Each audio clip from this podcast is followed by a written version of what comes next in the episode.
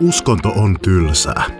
Tämä podcast sisältää taltiointeja minun, katsomusaineiden opettajan Markus Finnilän pitämistä lukion evankelis-luterilaisen uskonnon oppitunneista. Ne sopivat lukiolaisille, kirjoituksiin valmistautuville abeille ja aiheesta muuten vaan kiinnostuneille. Opetus on lukion opetussuunnitelman 2021 mukaista ja aivan kuten koulun uskonnon opetus aina, tunnustuksetonta. Jaksot on aivan aitoja live- ja verkko-oppitunteja, mikä saattaa kuulua äänenlaadussa. Toisinaan mä viittaan mun käyttämiin dioihin. Ja vaikka opetuksen pitäisi olla ymmärrettävää myös ilman niitä, niin sellaisissa tilanteissa, joissa selkeästi oppitunnen runko rakentuu diojen varaan, olen mä linkittänyt ne show notesihin. Sitten ei muuta kuin puhelimet pois kourasta ja omille paikoille istumaan, koska uskonnon tunti käynnistyy nyt. Kun mietitään uskontoa ja elokuvia, niin meille saattaa tulla mieleen semmoiset amerikkalaista tuotantoa olevat raamattu elokuvat, niin kuin vaikkapa The Passion of the Christ, Mel Gibsonin ohjaama kiistelty kuvaus Jeesuksen viimeisistä tunneista ennen hänen kuolemaansa ristillä. Hyvin verinen elokuva. Mielenkiintoinen elokuva siitä, että se on kuvattu kokonaisuudessaan kuolleilla kielillä tai lähes kuolleilla kielillä. Juutalaiset hahmot, niin kuin Jeesus puhuu tuossa elokuvassa arameaa, joka on melkeinpä kuollut kieli tänä päivänä, ja roomalaiset sotilaat puhuvat sitten puolestaan latinan kieltä, ja heidän sanansa on sitten tekstitetty. Se on kiistelty myös siksi, että se on hyvin verinen, siis se on suomessa kerrottu alle 18-vuotiailta. Sen takia, että siinä näytetään lähestulkoon realistisesti ja, ja niin kuin tosielämää kuvaavan väkivaltaisesti se, että miltä ristiinnaulitseminen näytti, joskin sitäkin on vähän siistitty. Ja lisäksi tota leffaa kohtaan on tullut antisemitistisiä syytöksiä, tai, tai siis pikemminkin syytöksiä antisemitismistä, mitkä liittyy siihen, että ohjaaja Mel Gibson on päästänyt suustaan ää, aika rumia juttuja kännissä. Mutta elokuvissa, kun, me siis mietitään uskontoja ja elokuvia, niin Kysymys on myös muusta kuin vaan semmoisesta, että uskonto on selkeästi aiheena elokuvassa. Kysymys on myös siitä, että miten uskontoja kuvataan elokuvissa, millä tavalla uskonnot näkyy elokuvissa, millä tavalla uskonnolliset aiheet näkyy elokuvissa.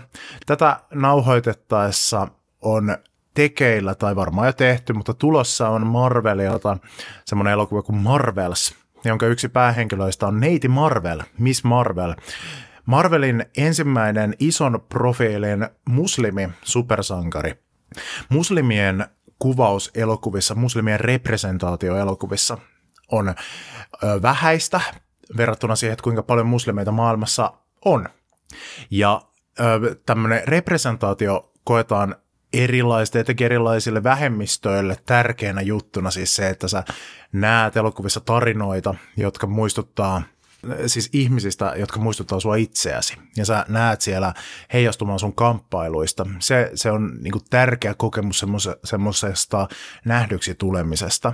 Monesti valkoiset heteromiehet, jotkut sellaiset, ei onneksi varmaankaan, toivottavasti suurin osa heistä tai edes niin kuin merkittävä osa, mutta kuitenkin monesti on tämmöisiä valkoisia heteromiehiä, joita harmittaa kauheasti se, että jos jotain muita kuin heidän kaltaisia ihmisiä tungetaan elokuviin, että minkä takia pitää väkisin tunkea, mitä väliä jollain representaatiolla. Että ei mua ainakaan yhtään kiinnosta semmoinen asia. Mutta totuus on se, että elokuvissahan minun kaltaiset ihmiset, valkoiset heteromiehet, niin ovat hyvin edustettuina ja representoituja, joten ehkäpä en ole oikeassa asemassa sitä arvioimaan, että tarvitaanko sitä vai ei, koska olen saanut nauttia siitä koko ikäni. Bruce Taivanlahja on esimerkiksi sitten toisen tyyppisestä uskonnon näkymisestä elokuvissa. Jim Carreyn tähdittämä klassikkokomedia, joka kertoo miehestä, joka saa hetkellisesti Jumalan kaikkivaltiuden ja oppii tärkeitä elämän opetuksia. Äh, se on kuvaukseltaan, uskontokuvaukseltaan semmoista uskontojen välimaastossa tasapainottelevaa, silleen ehkä kevyt kristillistä, joskaan ei nyt ehkä ihan hirveän kristillistä kuitenkaan esimerkiksi jumalakuvaukselta, mutta semmoista ehkä yleisten länsimaisten mielikuvien siitä, että minkälainen Jumala on, miten hänet taiteessa kuvataan tämmöisenä äh, parrakkaana vanhana miehenä, niin siinä esiintyy tämänkaltainen Jumala ja huumorin keinoin käsitellään uskonnollisia teemoja ilman, että sinänsä kysymyksessä on uskonnollinen elokuva. Muita uskontoja käsitellään elokuvissa myöskin. Schindlerin lista on juutalaiselta elokuvan tekijältä, mestariohjaaja Steven Spielbergiltä elokuva holokaustista. Vaikka on siis nykyaikaisesta elokuvasta kysymys, niin kokonaisuudessaan mustavalkoinen leffa, koska Spielberg koki, että vain se tekee oikeutta sille aiheen vakavuudelle. Merkittävä osa elokuvista tehdään kuitenkin länsimaiden ulkopuolella, ja usein länsimaiden ulkopuolella uskonto näkyy enemmän elokuvissa. Ja tästä on mainittava äh, ennen kaikkea Bollywood, eli Intian elokuvatuotanto. Se on maailman kolmanneksi suurin elokuvateollisuuden alue. Ykkösenä on Hollywood, kolmosena Bollywood, mikä on kakkosena, sen mä paljastan kohta. Intialaisissa elokuvissa ammennetaan usein hindulaisuuden myyteistä ja tarinoista ja kansanepoksista.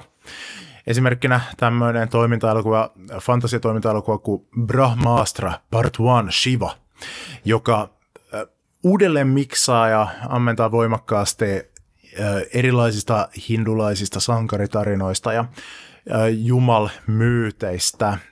Se kakkonen, toiseksi suurin elokuvatuotannon haara on Nollywood, eli nigerialainen elokuvatuotanto, joka on noussut semmoisista tosi pienen budjetin suoraan VHS-videonauhalle kuvatuista leffoista, amatöörimäisistä leffoista semmoisiin isoihin tuotantoihin. Ja siellä tänä päivänä tuotetaan toisiksi eniten leffoja Amerikan leffatuotannon eli Hollywoodin jälkeen. Nigerialaisen elokuvan uskontokuvauksesta ja pahamaineisesta sellaisesta mainittakoon kauhuelokuva End of the Wicked, joka on kulttileffa, tosi katsottu Nigeriassa. Löysin sen YouTubesta kokonaisuudessaan, kun valmistelin tätä oppituntia, eli siellä se on katsottavissa semmoinen äh, pienellä budjetilla kuvattu äh, noituusaiheinen kauhuelokuva, jossa kuvataan tietyllä tavalla perinteisten luonnonuskontojen maagisten elementtien sekä kristinuskon kohtaamista. Tuossa on kysymys kristillisestä elokuvasta, e- evankelikaalisesta, tämmöisestä herätyskristillisestä protestanttisesta elokuvasta, joka kauhuelokuvan keinoin varoittaa noituudesta ja siitä, että miten saatana voi saada noituuden ja tämmöisten perinteisten maagisten harjoitteiden kautta otteen ihmisistä sekä hajottaa perheitä ja yhteisöjä. Toi leffa End of the Wicked on pahamainen siitä, että sen katsotaan innoittaneen paljon semmosia noita vainoja nykypäivänä Nigeriassa. Ja ennen kaikkea lapsiin kohdistuneita noita syytöksiä, eli se on liitsonut tämmöistä jonkinlaista noita hysteeriaa, mutta edelleen silloin puolesta puhujia tuolla nigerialaisessa leffaskenessä muista uskonnoista, kun mennään tuonne Itä-Aasian puolelle. Korealainen leffa Viisi vuoden aikaa kuvaa, se on draama-elokuva, joka kuvaa buddhalaista munkkia. Ja sitten japanilaisessa leffassa, joka on tässä mulla viimeinen esimerkki, Hayao Miyazakin ohjaama anime-elokuva, anime-klassikkoelokuva ja katsotuimpia anime-leffoja ympäri maailman, Henkien kätkemä, joka on tosi tämmöinen shintolainen leffa. Siinä esiintyy paljon jumalia. Siinä vieraillaan tämmöisessä pyhässä paikassa, jota merkataan toriportilla, joka on shintolainen juttu. Puhtauden ja epäpuhtauden teemat shintolaisuudesta kotoisin, ne on tärkeitä tuossa leffassa. Ja myös tämmöinen luonnon elollistaminen ja se, että kaikkialla ja kaikessa on henkiä, eli tämmöinen shintolaistyyppinen animismi. Hayao Miyazaki, joka on tuon ohjannut ja jota kutsutaan usein Japanin Walt Disneyksi, on itse sanonut, että no hän ei ole mitenkään niin kuin, äh, sille niin kuin uskonnollinen, mutta saanut kyllä imennyt voimakkaan semmoisen shintolaisen kulttuuriin. Ja että häntä inspiroi semmoinen shintolainen käsitys todellisuudesta ja että se heijastelee, tai että hänen elokuvansa heijastelevat niitä. Ja anime, anime-tuotannossa usein muutenkin on semmoisia hengellisiä, henkisiä ja uskonnollisia elementtejä, joiden juuret on siellä japanilaisessa shintolaisuudessa tai zen-buddhalaisuudessa esimerkiksi. Mutta jos katsotaan suurinta elokuvatuotannon aluetta, eli Amerik- Amerikan elokuvatuotantoa Hollywoodia ja uskontoa siellä, niin selkeästi Hollywood-leffoissa painottuu muita uskontoja enemmän kristinusko ja juutalaisuus. Tämä kertoo tietenkin siitä, että ne on Amerikasta ja Amerikassa kristinusko on suurin uskonto – ja juutalaisuudella on myös merkittävä rooli. Ja Hollywoodissa on paljon juutalaisia vaikuttajia. Katsotaan kohta sen historiallista taustaa. Sen sijaan muiden uskontojen roolina on usein olla lähinnä semmoisen eksoottisen tunnelman luojia. Eli ne liittyy kaukaisiin maihin tai maahanmuuttajiin ja, ja äh, joskus niitä kuvataan silleen, että ne on tämmöistä niin kuin, ne edustaa jonkinlaista vierauden uhkaa, joskus taas semmoista vierauden houkutusta tai semmoista kaunista vierauteen liittyvää asiaa. Viime vuosina kuitenkin on enemmän tultu tietoiseksi representaatiosta, niin kuin oli puhetta myös tällä, tällä alueella, ja niitäkin on alkanut näkymään, mutta selkeästi enemmän kristinuskoa ja juutalaisuutta. Siis kristinusko tulee ennen kaikkea kulttuurin kuvauksen kautta, mutta on myös toki niin kuin uskonnosta suoraan aiheensa ammentaviakin elokuvia. Ja nämä uskonnosta aiheensa ammentavat elokuvat, ja se, että millä tavalla erityisesti uskonto näkyy, niin ne on ollut vähän erilaisia eri aikoina. Eli ihan sieltä Hollywood-elokuvan aivan alkuajoilta 1900-luvun alkupuolelta asti on uskonto ollut aiheena muiden joukossa. Jo Thomas Edison, keksijä ja elokuvatuottaja, kuvasi elokuva Jeesuksesta ja ensimmäisen, ensimmäisiä sellaisista. Ja Jeesus onkin ollut semmoinen kestoaihe, johon ollaan palattu uudelleen ja uudelleen semmoinen raamattu eposten, eeppisten, ison budjetin raamattu spektaakkeli elokuvien kulta-aika oli 1940-1960-luvuilla, jolloin ne oli Hollywoodille isoja rahantuottajia, mutta toisaalta myös isoja semmoisia rahan, rahan kulueriä, koska niitä tehtiin tosi isolla budjetilla. Ne vaati paljon puvustajilta, koska tarvittiin semmoista historiallista puvustusta. Se oli yleensä suuria joukkokohtauksia. Erikoistehosteita myöskin tarvittiin ja aikana ennen tietokoneita erikoistehosteet piti tehdä ihan konkreettisesti trikkikuvauksen keinoin ja lavasteilla ja muilla. Esimerkkejä semmoisista raamattuepoksista, jotka on jäänyt elokuvahistoriaan ja joita edelleenkin kiitellään niiden saavutuksista, on esimerkiksi semmoinen kuin Mies Nasaretista, eli The Greatest Story Ever Told, joka kertoo Jeesuksen elämän tarinan. Ben Hur, joka ei ole ihan tyylipuudas raamattu epos siitä syystä, että se kertoo ei-raamatullisen tarinan, mutta raamattu maisemiin sijoittuvan tarinan kuitenkin, ja jossa sitten Jeesus esiintyy yhtenä hahmona, semmoisena sivuhahmona, mutta kuitenkin Jeesus on niin merkittävä ratkaiseva tekijä siinä tarinassa, vaikka esiintyykin ajallisesti vain hetken aikaa, että sen elokuvan alaotsikkokin on jotain semmoista kuin tarina Jeesuksesta tai jotain sinne päin. On sanottu, että jos sä laitat Jeesuksen sun elokuvaan, niin silloin siitä tulee Jeesus-elokuva, koska hän on persoonana semmoinen, joka jättää muut varjoonsa. Ja ehkä sitten suurin ja kaunein näistä 40-60-luvun ra- raamattu epoksista on kymmenen käskyä.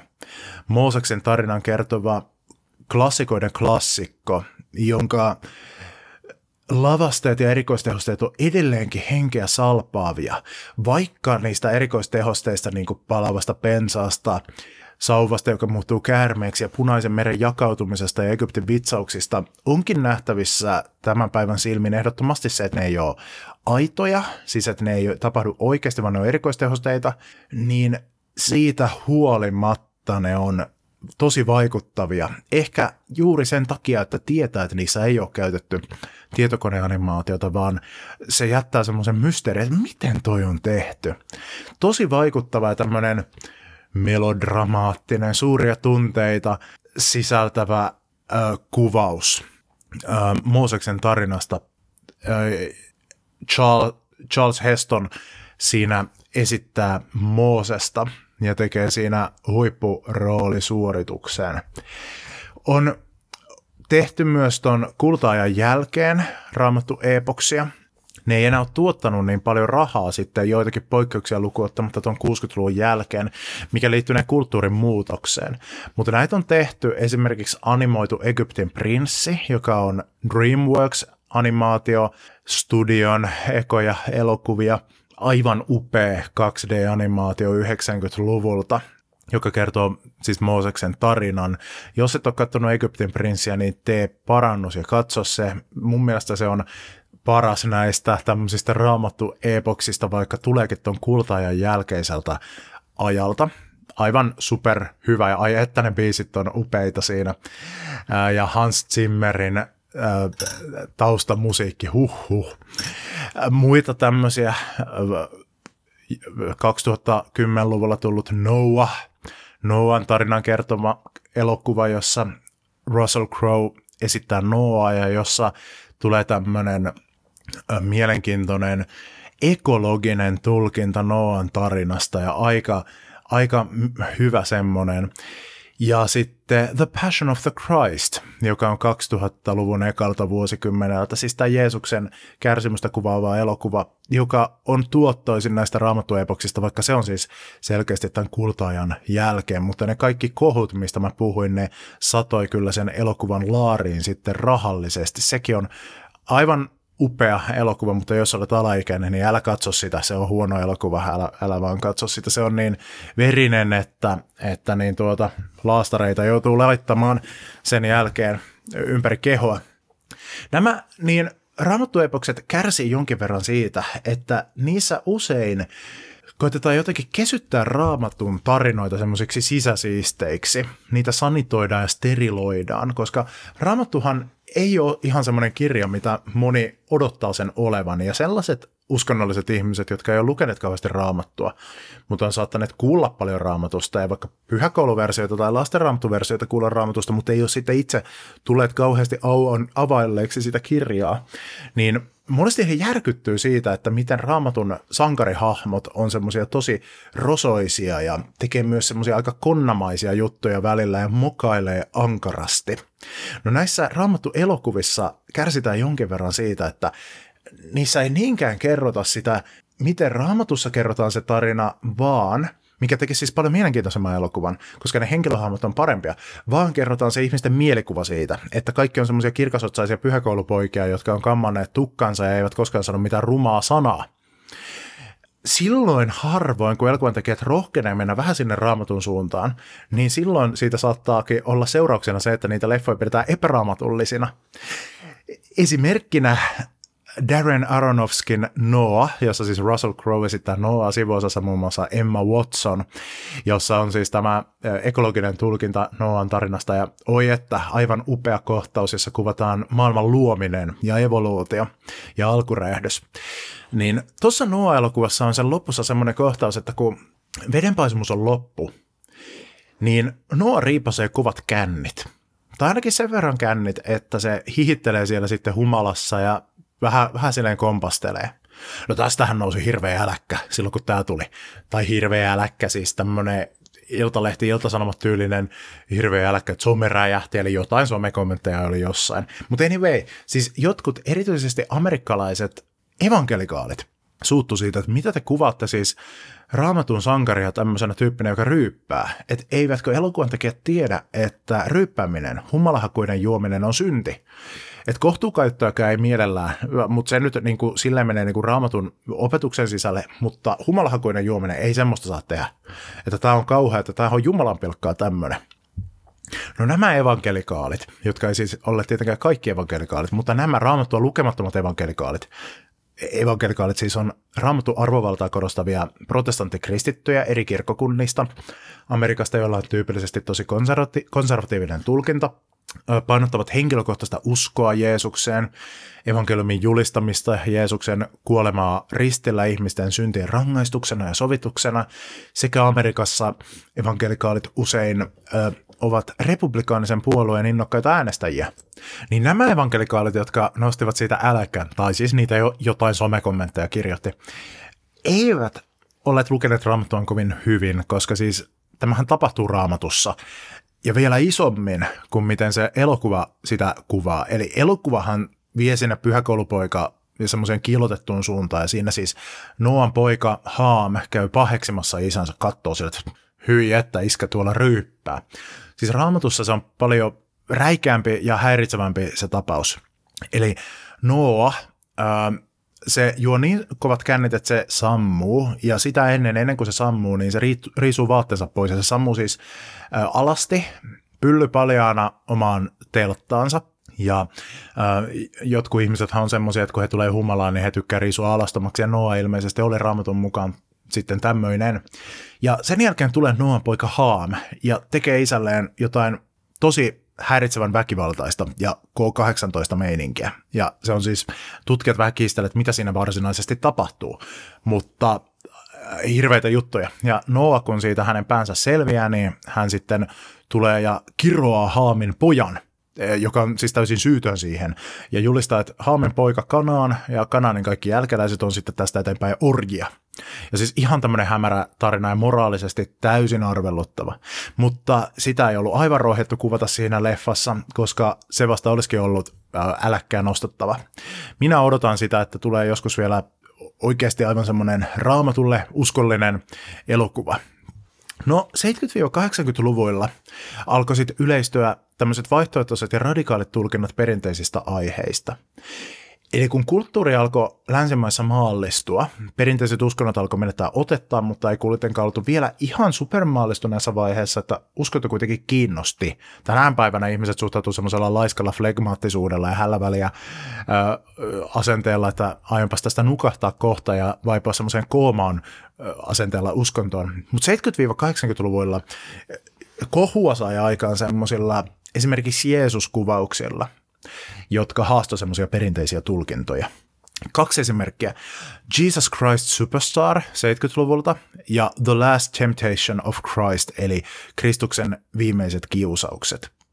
Jesus Christ Superstar on saman nimisen Andrew Lloyd Webberin teatterin musikaaliin perustuva rock-opera, elokuva, jossa kuvataan Jeesuksen viimeistä viikkoa ja Jeesusta kuvataan siinä tosi inhimillisenä tyyppinä. Inhimillisenä ja radikaalina poliittisena hahmona, joka kerää taakseen tämmöisen niinku, niinku nuoriso alakulttuurin, joka hakee muutosta maailmaan. Ja siinä siis yhdistetään semmoista äm, antiikkiajan kuvausta ja sitten tosi semmoisia nykyaikaisia puvustuksia ja nykyaikaisia elementtejä ja ennen kaikkea nykyaikaista tarttuvaa musiikkia. Jeesus esitetään tyyppinä, joka epäilee sitä omaa missiotaan. Ja avoimeksi jää se, että onko Jeesus Jumalan poika.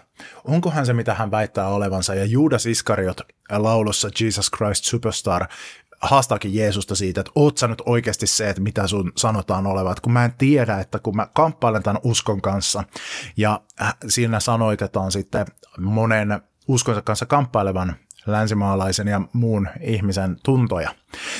Maria Magdalena tai Magdalan Maria, raamatussa yksi Jeesuksen naispuolisista opetuslapsista, niin hänet esitetään siinä siten, että hän on rakastunut Jeesukseen ja hän kamppailee sen kanssa, että kun hän ei saa sen kaltaista vastarakkautta Jeesukselta, mitä hän vaatisi, että onko hänellä mahdollista löytää semmoinen rakkaus Jeesukseen, mitä, mitä häneltä odotetaan, ja se päättyy siihen, että Jeesus jää ristille ja avoimeksi jää siis se hänen ää, tuota, niin, ylösnousemuksensa ja hän itsekin on epätietoinen siitä loppuun asti. No tästähän tuli hirveä äläkkä, kun tämä tuli sen takia, että mitä, että kyllähän Jeesus nyt tiesi, että hän on Jumalan poika, eikä Jeesus tolle epäillyt. Ähm, mä oon eri mieltä. Mä oon sitä mieltä, että Jesus Christ Superstar, ja tämä on mun tulkinta, että se onnistuu siis olemaan aika paljon kristillisempi Jeesus-elokuva kuin moni muu, koska myös Jeesus-leffat kärsii siitä pyhäkoulupoikakiillotuksesta, mistä äh, monet, monet tämmöiset raamattu epoksetkin, äh, joihin siis nämäkin usein, usein siis kuuluu. Koska jos mietitään kristinuskon oppia Jeesuksesta, niin kristinuskohan sanoo, että Jeesus oli ja on täysi Jumala ja täysi ihminen. Että ei mikään Jumala, joka esitti ihmistä, vaan että hän oli ihminen, mutta myös Jumala. Ja siihen ihmisyyteen kuuluu epäilykset, siihen kuuluu fyysisyys, siihen kuuluu rajoittuneisuus. Raamatun mukaan Jeesus kärsi kaikissa, kaikilla tavoilla niin kuin mekin ja on siksi kykeneväinen tuntemaan sympatiaa meitä kohtaan, että hän kärsi epäilyksiä. Ja esimerkiksi Getsemanen puutarhassa raamatussa kuvataan sitä, kuinka Jeesus niin kuin joutuu suorastaan niin kuin paniikkikohtauksen valtaan, näin minä ainakin tulkitsen, siinä kun hän pelkää sitä tulevaa kohtaloaan, kärsimystä ja ristinkuolemaa, minkä hän tietää olevan itsellään edessä. Raamatun Jeesus on Jeesus, joka itkee ystävänsä haudalla, Lasaruksen haudalla. Ja sitten hetken päästä herättää Lasaruksen kuolleista. Siis miksi hän itkee? Tätähän joskus kamalalla tavalla selitetään sillä tavalla, että no Jeesus esitti itkemistä, tai Jeesuksella oli paha mieli sen takia, kun se mietti sitä, että, että kun niin tuota, muilla on paha mieli, niin se heitti semmoiset sympatiakyyneleet. Mutta ei, kyllä siis Raamatus Jeesus kuvataan semmoisena, että hän joutuu inhimillisten tunteiden valtaan ja hän ei ole varma siitä omasta jutustaan. Että on sitä ihmisyyttä.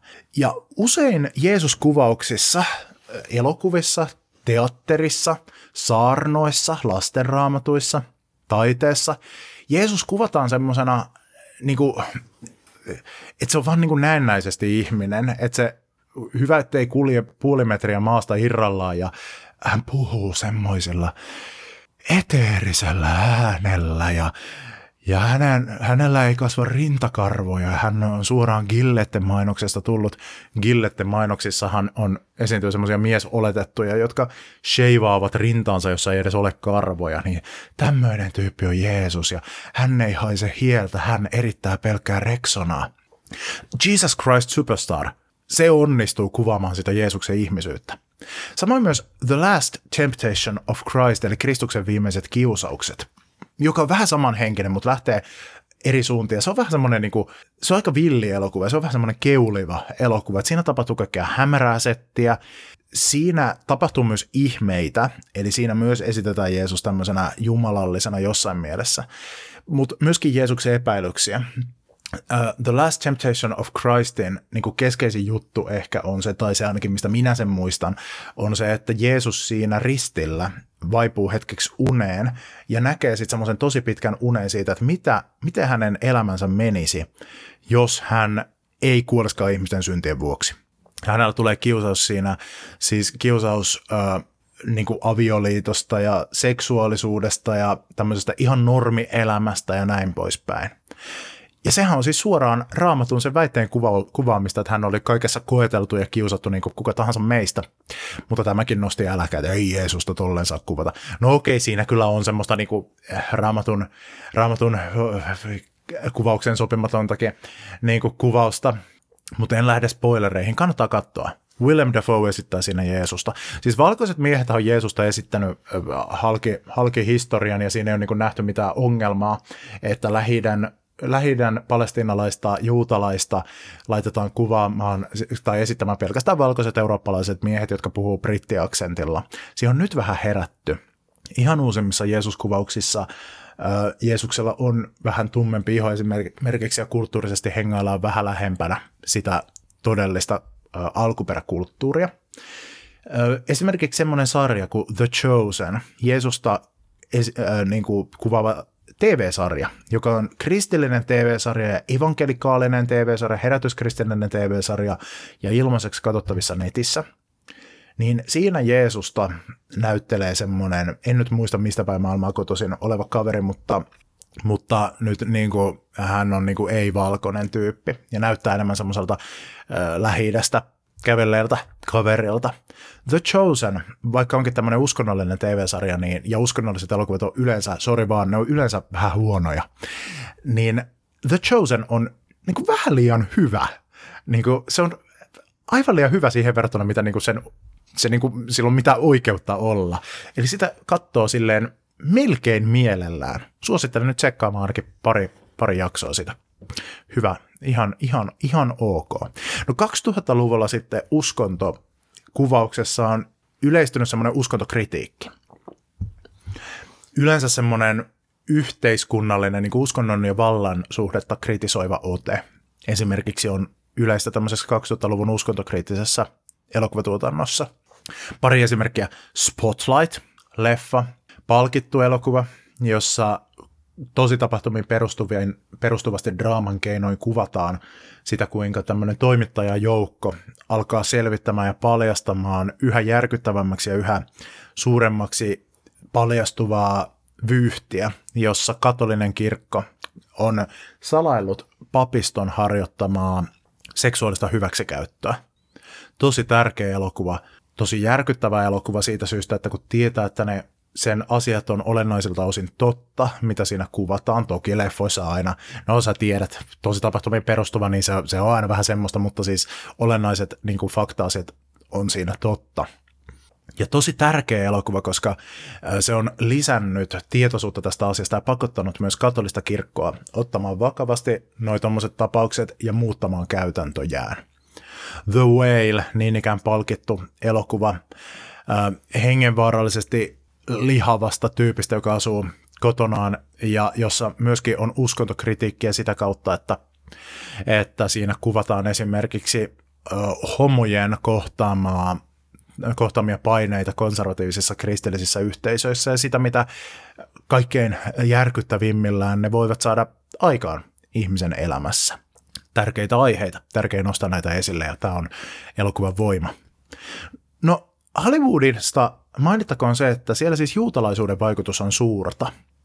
Ja siellä on paljon juutalaisia näyttelijöitä, paljon juutalaisia ohjaajia, paljon juutalaisia tuottajia – on Adam Sandleria ja Daniel Radcliffea ja Natalie Portmania ja on Steven Spielbergia ja Timothy Chalamettia ja monia muita.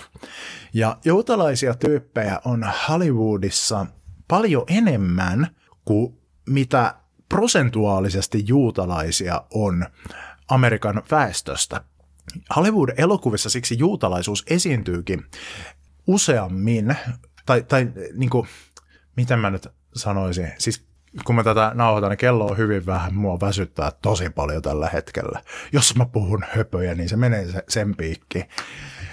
Siksi minä juon tätä kahvia. Mä juon nyt muuten kahvia. Ja samalla mietin, että mitä mä oikein meinaan sanoa. Niin, siis verrattuna siihen, että kuinka pienestä vähemmistöstä on kysymys, niin juutalaisuus näkyy amerikkalaisissa elokuvissa ja TV-sarjoissa enemmän kuin olettaisi. Ilkeät salaliittoteoreetikot ja natsiääliöt käyttävät tätä erilaisten antisemitististen eli juutalaisvastaisten propagandojensa perusteluna. He väittävät, että Hollywood on juutalaisten hallinnassa ja että se on osa tämmöistä juutalaisten maailmanjärjestystä. Ja esimerkiksi mestarillinen räppäri, mutta muuten elämässään monia haasteita läpikäynyt ja käyvä ja moraalisesti jokseenkin arveluttavakin kaveri Kanye West, kun hänellä oli semmoinen natsivaihe yhdessä vaiheessa, koska totta kai sillä oli natsivaihe yhdessä vaiheessa menossa, niin hän esimerkiksi tätä, tätä niinku pointtia nosti esiin. Mutta siis tämä on niinku, Siis tämmöiset väitteet on monellakin tavalla pielessä. Ensinnäkin siis, no juutalaisia joka tapauksessa on paljon vähemmän Hollywoodissa kuin kristittyjä. Siis jos jokin uskonto pitää Hollywoodia ilkeästi hallussa, niin se on kristityt, eivätkä juutalaiset. Ja toiseksi se, että juutalaisia on paljon enemmän kuin mikä on heidän määränsä niin kuin koko Amerikan populaatiosta niin Hollywoodissa, niin silloin tietyt tietty historiallinen tausta, jossa ei ole sinänsä niin kuin mitään, mitään semmoista niin kuin ilkeän mielestä taustalla, ei ainakaan nyt niin kuin juutalaisten itsensä taholta.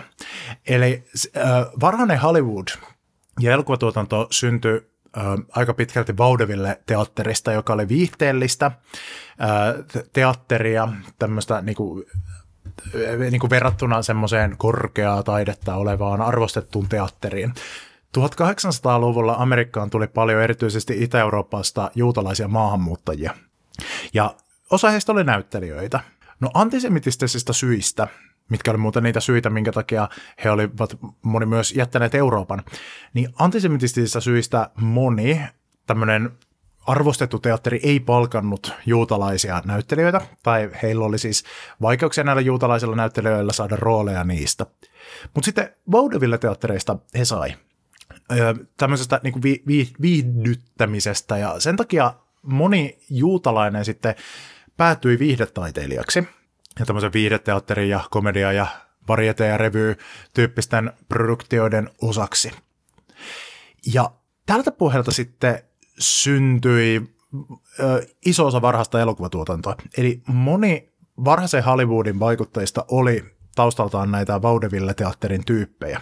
Ja sieltä siis tuli tätä juutalaista porukkaa, juutalaisia vaikuttajia sitä kautta sinne Hollywoodin, niin että esimerkiksi tosi monen Hollywood elokuvastudion perustajissa oli juutalaisia vaikuttajia, jotka oli saaneet kannuksensa siellä teatterimaailmassa. Juutalaisten perustamia Hollywood-studioita oli esimerkiksi Metro Goldwyn Mayer, Warner Brothers, Paramount, Universal. Disney puolestaan ei ollut, siis Walt Disneyhän oli ilmeisesti jonkin sortin antisemitisti itse juutalaisvastainen kaveri.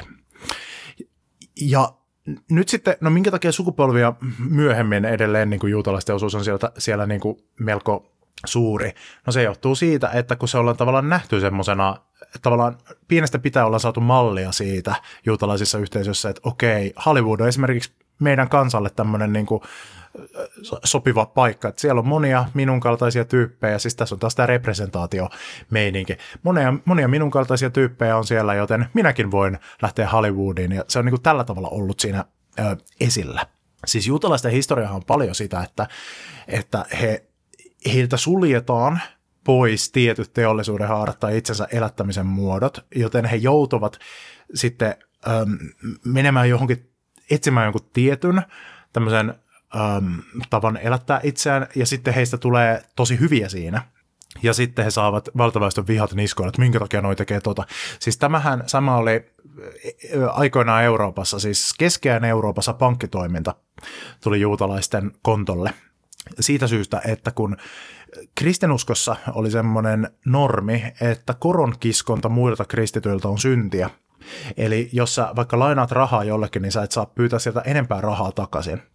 No siinä on se ongelma sitten, kun pankkia koetaan pyörittää, että pankit yleensä rahoittaa toimintansa juuri koron kiskomisella. Eli sillä, että jos pankki antaa lainaa sulle, niin sun pitää maksaa korkojen kanssa se takaisin ja sillä tavalla pankki rikastuu. Islamilaiset pankit ei toimi näin. Islamilaisilla pankeilla on toisen tyyppisiä rahoitusmalleja, koska islamis, islamin sharia-laissa korot on syntiä. No, tämän takia kristityt ei siis voineet pyörittää pankkeja, mutta sitten kun oli tämmöinen vähemmistö kuin juutalaiset, ja juutalaiset pysty sitten ottamaan korkoa kristityiltä, niin tällä tavalla luonnollisesti pankkitoiminta tuli juutalaisten vastuulle. Eli he löysi sieltä semmoisen tavan elättää itsensä, siis oli tämmöinen yhteiskunnan tarvitsema juttu, mi- millä ei ollut tekijöitä. Uskonnollisista syistä kukaan ei pystynyt tekemään sitä valtaväestön kuuluva tyyppi, joten sitten juutalaisista tuli pankkireita. Ja tästähän sitten antisemitistit tulevina vuosisatoina riemastuivat, että, että hyi kauhea, juutalaisilla on hirveästi rahaa, juutalaiset pyörittää, pankkeja, että juutalaiset hallitsee talouselämää. Ja, ja niin kuin siinä oli taas tätä niin kuin historiallista näköalattomuutta.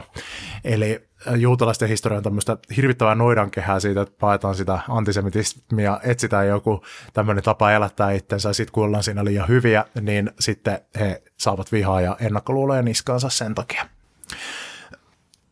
uskontoteemoja käsitellään eri genreissä vähän eri tavalla.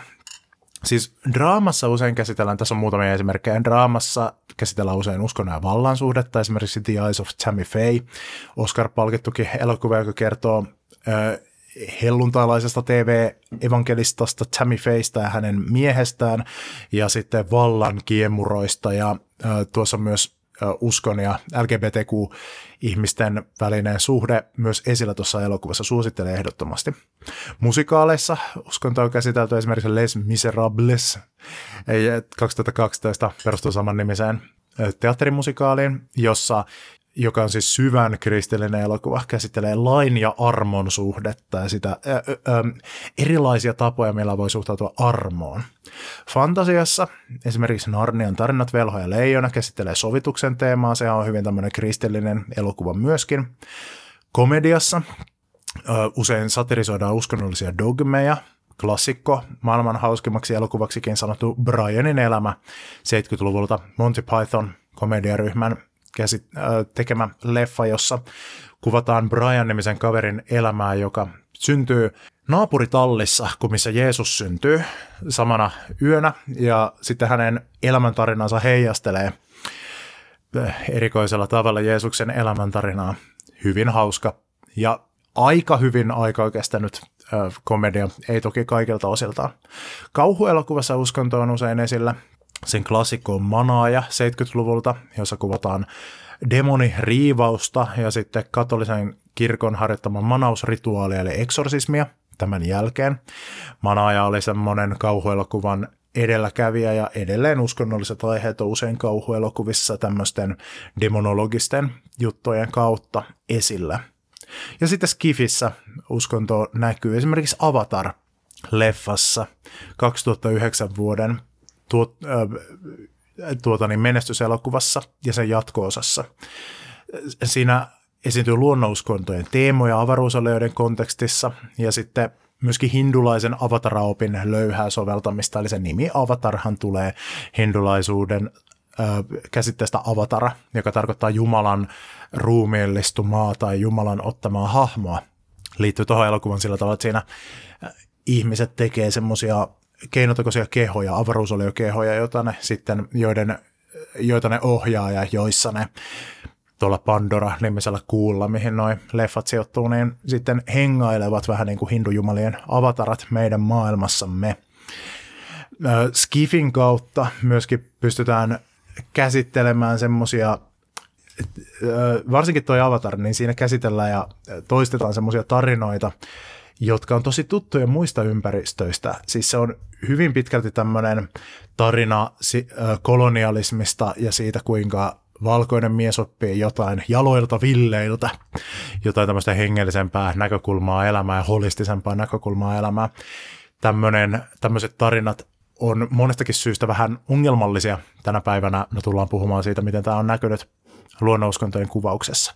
Erityistapaus tästä, miten uskonnolliset teemat näkyy elokuvissa, joka on syytä mainita, on niin sanotut kristushahmot – Usein Hollywood-elokuvissa esiintyy semmoisia hahmoja, jotka sisältää Jeesuksen elementtejä ilman, että kysymys on minkäänlaisesta Jeesuskuvauksesta. Eli semmoinen, mikä semmoisissa suurissa tarinoissa toistuu, tämmöinen henkilöhahmon tyyppi, arkkityyppi, on tämmöinen Kristushahmo tai Messias-hahmo. Sillä tarkoitetaan hahmoa, jossa esiintyy joitakin näistä seuraavista piirteistä. Eli tämmöinen hahmo saattaa olla jollakin tavalla valittu, the chosen one – ennustusten täyttäjä, ihan niin kuin Jeesus, siis kristinuskon mukaan Jeesus täytti vanhan testamentin messiasennustukset ja hän oli valittu. Tämmöinen Kristushahmo pelastaja, eli se jollakin tavalla pelastaa jonkun tai joitakin tyyppejä joltakin suurelta uhalta. Hän saattaa tulla jostain ylhäältä, vähän niin kuin Kristus tulee taivaasta ja syntyy ihmiseksi pelastamaan ihmiskunnan ja kosmoksen, niin tämmöinen tyyppi saattaa tulla jostain korkeuksista kärsivä palvelija. Eli ähm, niin kuin Jeesuksen sanotaan ja opetetaan, että hän omalla kärsimyksellään palveli muita ja pelasti muut ja uhrasi itsensä. Se on myös yksi piirre itsensä uhraaja. Monesti nämä Kristushahmot myös toimii näin. Ja sitten ylösnouseva voittaja. Eli Kristus nousi kuolleista, voitti kuoleman vallan. Usein tämmöiset Hollywoodin kristushahmot myöskin käy läpi joko vertauskuvallisen tai, tai sitten niin, äh, ihan konkreettisen ylösnousemuksen. Läheisesti tähän liittyy semmoinen käsite kuin sankarin matka tai monomyytti.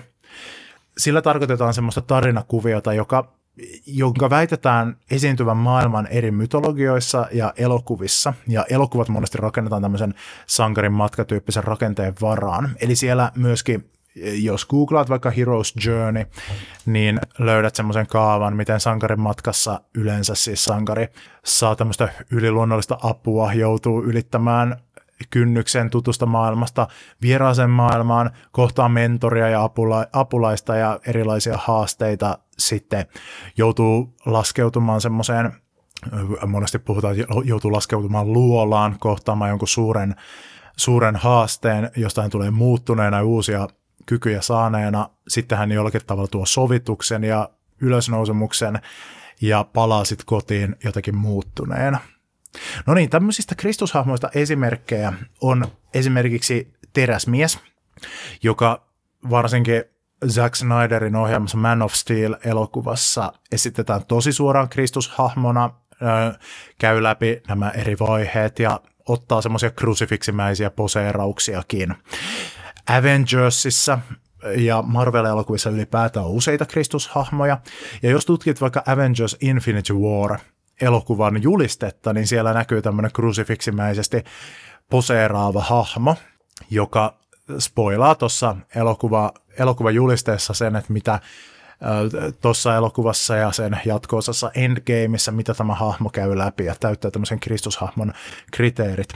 E.T on nähty myös Kristushahmona. Hän, hän esimerkiksi on parantaja, hän tulee korkeuksista, käy läpi tietynlaisen kuoleman ja ylösnousemuksen ja niin poispäin. Ja sitten tuota niin, pelastaa ihmisiä. Samalla tavalla Avatar-leffassa Jack Scully, anteeksi Jake Scully, täyttää tämmöisen Kristusroolin.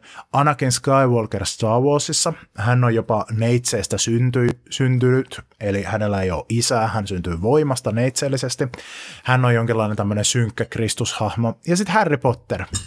Menemättä yhtään spoilereihin, niin Harry Potter aika lailla tosi tarkasti toteuttaa tämän niin kuin Kristushahmon ja J.K. Rowling on myöntänyt ihan, ihan suoraan ammentaneensa tuosta niin Jeesuksen tarinasta mun mielestä tärkeimpiä asioita, kun katsoo elokuvaa, niin tärkeimpiä asioita sen nauttimisen kannalta on se, että koittaa bongailla näitä kristushahmoja sieltä.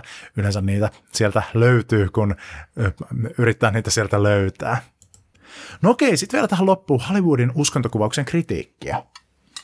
Eli miksi on syytä katsoa nyt elokuvien uskontokuvasta vähän kriittisinkin silmin? No ensinnäkin tästä kristinuskon kuvauksesta on olemassa keskenään ristiriitaisia tämmöisiä kriittisiä tulkintoja.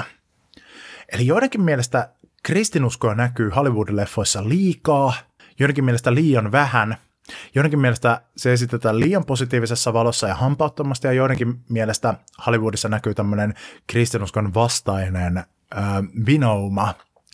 Eli on olemassa tämmöinen tulkintalinja, jonka mukaan Hollywoodissa vallitsee tämmöiset antikristilliset ennakkoluulot, kristinuskon vastaiset ennakkoluulot. Mistä sitten kertoisi esimerkiksi se, että tänä päivänä usein, kun on joku vaikka voimakkaasti uskonnollinen henkilöhahmo elokuvissa, ja se on yleensä voimakkaasti kristillinen henkilöhahmo, niin hän on monesti sitten pahis. Ja monesti sitten kysymys on nimenomaan tämmöisestä epäterveestä uskonnollisuudesta. Tai sitten jos ei ole pahis tai joku ilkeä vallankäyttäjä, niin vähintäänkin hän on jotenkin hölmötyyppi eikä ole, ole vaikka niin kuin kauhean kartalla jostain tieteestä tai tämmöisestä. No tämmöisiä esimerkkejä on olemassa, mutta kertooko tämä siitä, että Hollywoodissa olisi tämmöinen antikristillinen ö, ennakkoluulo, mikä siellä vallitsisi? Sitä voisi ehkä tukea se, että Hollywood-leffat tehdään isosti Los Angelesissa, jossa Hollywood on. Siellä on isoimpia elokuvastudioiden monet tämmöiset kuvauspaikat ainakin perinteisesti ollut, ja monet studiot pitää siellä päämajojaan. Ja Los Angeles ja Kalifornia, se on Amerikan uskonnollisesti liberaaleinta aluetta. Ja siellä niissä elokuvan tekijöissä ei välttämättä ole ihan hirveästi semmoisia niin tosi HC-uskonnollisia ihmisiä. No tarkoittaako tämä nyt sit sitä, että siellä on uskonnonvastaisia ennakkoluuloja? Ei välttämättä. Tämä saattaa tarkoittaa sitä, että, että myöskin, että siellä ei välttämättä ole ehkä sisältäpäin semmoista kokemusta semmoisesta terveestä uskonnollisuudesta, minkä takia sellaiset tarinat ei välttämättä tule esiin. No mutta sitten toisaalta aivan yhtä hyvin perusteluja voi myös sanoa, että no Hollywoodissa aivan liikaa tulee kristinusko esiin. Varsinkin kun verrataan sitä, että missä määrin muita uskontoja kuvataan. Ja monesti kristilliset arvot, tämmöiset kristushahmot, niin kuin oli puhetta, tämmöiset tulee vastaan Hollywoodissa, ehkä sille vähän killotetussa muodossa ja sille vähän kesytetyssä muodossa, mutta kuitenkin, että onko Hollywoodissa liian kristillinen tämmöinen viba. Sitä sopii miettiä, ehkäpä kumpikin näistä nyt vähän yleistää liikaa näistä tulkinnoista, tai en tiedä, jonkun pitäisi tehdä asiasta tutkimusta, että miltä, miltä asia näyttää. Onhan toki positiivisiakin kristinuskokuvauksia ja no, mä keksin molemmista puolesta esimerkkejä. Mutta sitten aika painavaa kritiikkiä liittyy siihen, ja tätä on syytä miettiä aika paljonkin, että miten kuvataan muita uskontoja kuin juutalaisuutta ja kristinuskoa. Muut uskonnot kuin juutalaisuus ja kristinusko edustavat Hollywood-leffoissa usein niin sanottua eksoottista toista. Eli ne hahmot, joihin elokuvan kattajan tulisi samaistua, monesti ei ole näitä muiden uskontojen edustajia, vaan ne on semmoisia, että uu, hän on tämmöinen eksoottinen tyyppi, hän on tämmöinen vieras, jota tässä nyt ihmetellään ja kuvataan ja, ja mietitään, että oo, onpas hän erilainen. Ja monesti siis näillä muilla uskonnoilla tehdään tämmöistä vaikutelmaa.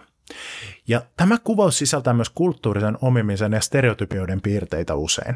Kulttuurisella omimisella tarkoitetaan sitä, että napataan eri kulttuureille tärkeitä elementtejä tai arvoja tai pyhiä asioita ei oikeasti yritetä ymmärtää niitä, vaan käytetään niitä semmoisena rekvisiittana, että pistetään intiaani päähän päähän ja, ja niin vähän joikataan ja soitetaan noita rumpua ja sitten kaikki on siinä jotenkin pielessä ja se, ne tyypit, joille se on oikeasti tärkeä juttu, niin kokevat sitten, että no kun ei, ei toi ole se, miten me tämä tehdään, että, että eka meitä kiusataan monta sataa vuotta ja sitten meistä tehdään tämmöisiä pellejä, tämmöisiä elokuvaa, eikä edes yritetä ymmärtää meitä. Tätä on kulttuurinen omiminen.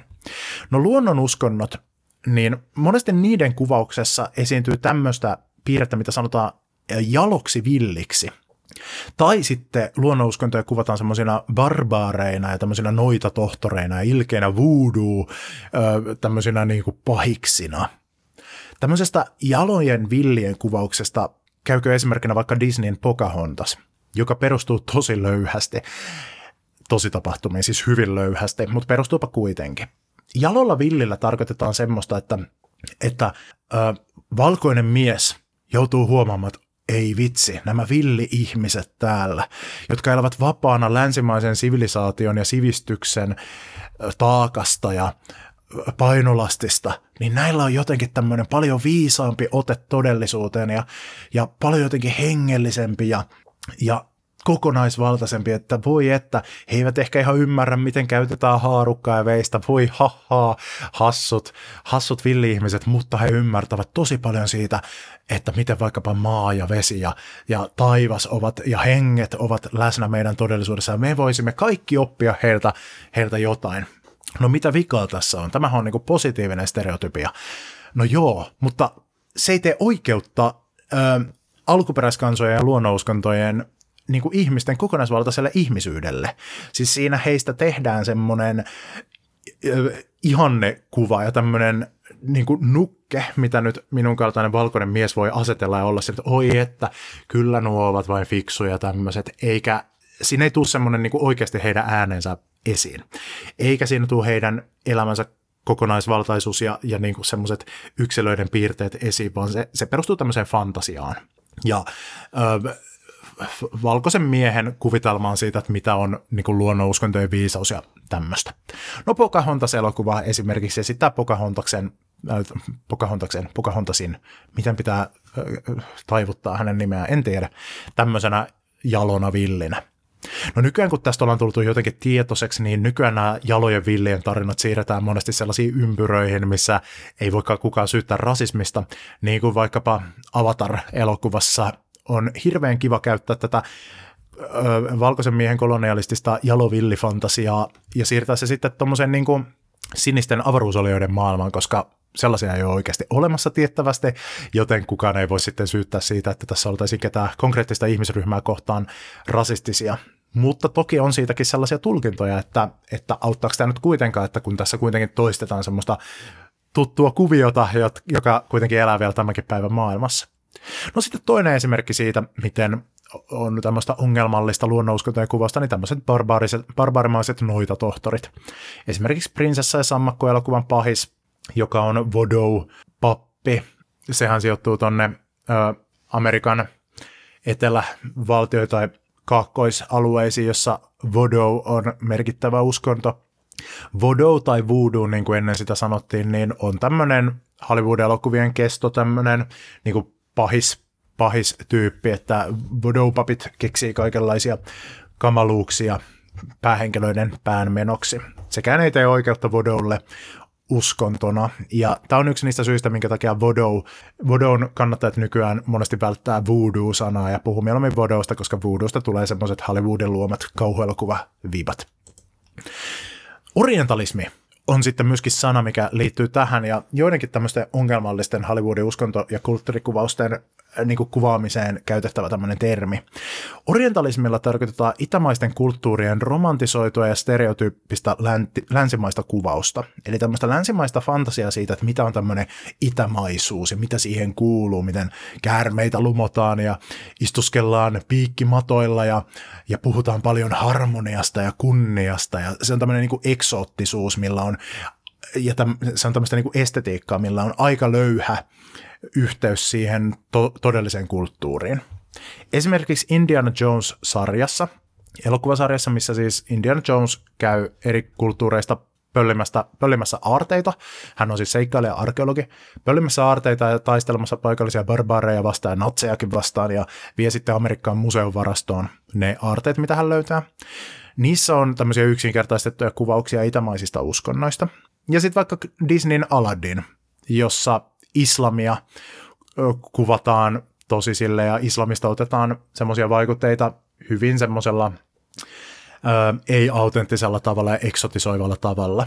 Että avauspiisissäkin lauletaan esimerkiksi siitä, että korvat pois leikataan aina muukalaisten, se luo kotoisen tunnelman, ja kuvataan siis arabian fiilistä. Tämän lyriikat Disney muuten vaivihkaa vaihtoi uusinta julkaisuista joitakin vuosia sitten, ja nykyään siinä ei enää lauleta siitä, että korvat pois leikataan, ja se luo kotoisen tunnelman vaan siitä, että hiki kainaloon käy, ja se luo kotoisen tunnelman. Sikä ei ole ihan hirveän mairitteleva juttu, mutta on se nyt mukavampaa kuin se, että jos korvat leikataan. Siihen käy antiperspirantti, mutta korvien leikkaamiseen tarvitaan muunlaisia, sitten vähän järeämpiä keinoja. Aladdinissa myöskin se henki, siis sehän on englanniksi genie, ei mikään spirit, vaan genie. Sehän on siis jinni, joka kuuluu islamilaiseen tämmöiseen maailmankuvaan. Se on yksi henkien luokka islamissa.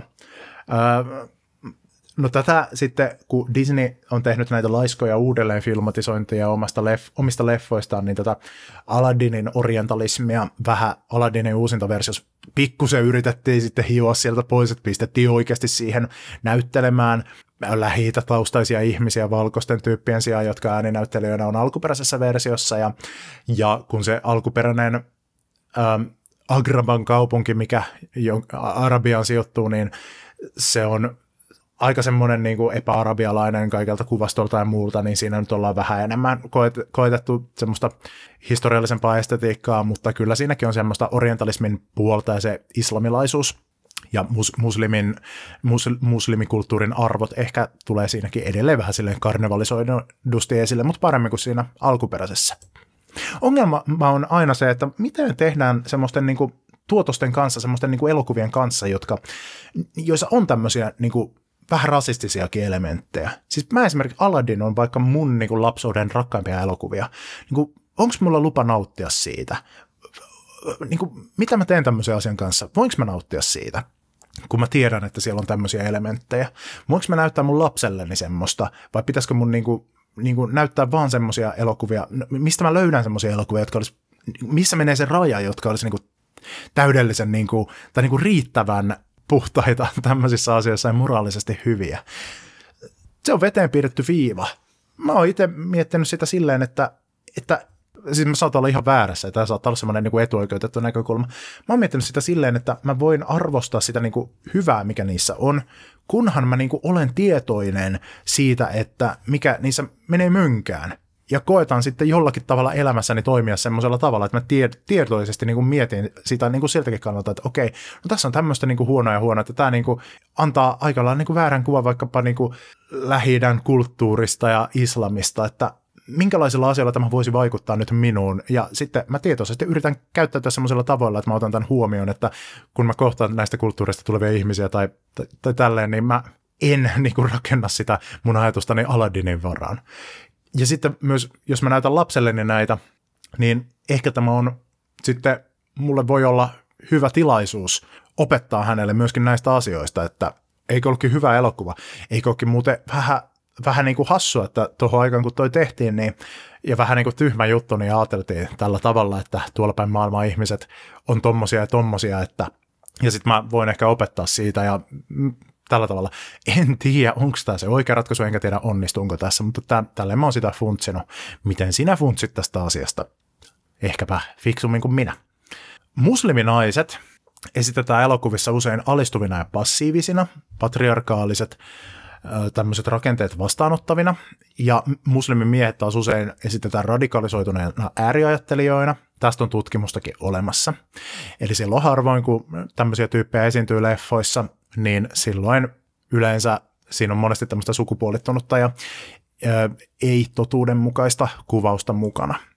Ja sitten Kiinan uskonnoilla usein luodaan vaikutelmaa mystiikasta ja viisaudesta. Esimerkiksi vaikka Kung Fu Panda elokuva, jota moni kiinalainen kriitikko on sitten syyttänyt vähän tämmöisestä no orientalismista ja sitten siitä, että siinä ei olla oikein kuunneltu sitä heikäläistä kulttuuria. Toinen on Disneyn Mulan, jossa on myös samanlaista meininkiä. Ei niinkään uskonnollisesti, no on siinä kyllä uskonnollisestikin, koska siinä on näitä esi ja, ja tälleen. Ja se, sitä elokuvaa vihataan Kiinassa paljon, koska se e, käyttää heille tärkeitä ja pyhiä asioita sille estetiikkana ja aivan, aivan sinne päin ja aivan, aivan miten sattuu. Tämmöisestä kannattaa olla tietoinen. Ja tämä kertoo mediakasvatuksen merkityksestä. Eli kun sä käytät mediaa, niin katso näillä silmillä, että, että esittävätkö nämä niin kuin realistisesti nyt ja totuudenmukaisesti eri uskonnot ja kulttuurit. Ja kun mietit sun käsityksiä eri uskonnoista ja kulttuureista, niin pysähdy pohtimaan, että kuinka paljon ne perustuu elokuviin.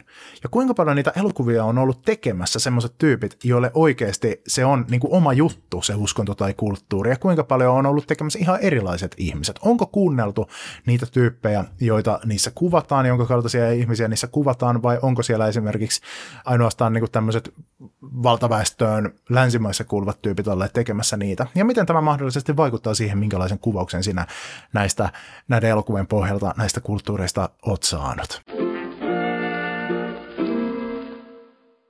Ja siinä oli tämänkertainen Uskonto on tylsää. Tämä ohjelma on spin-off mun toisesta podcastista Harhaoppia, joka sisältää epätervettä teologiaa ja vääriä vastauksia elämän suurimpiin kysymyksiin. Jos huomasit tässä jaksossa jotakin asiavirheitä tai muuta epäilyttävää, niin laita ihmeessä mulle sähköpostia osoitteeseen harhaoppia at gmail.com. Mä oon kiitollinen, jos teet näin, koska sitten mä pääsen lisäämään korjatut tiedot tämän jakson kuvausteksteihin jälkikäteen. Mutta nyt oppitunti on ohi, hyvää päivän jatkoa, ei läksyä.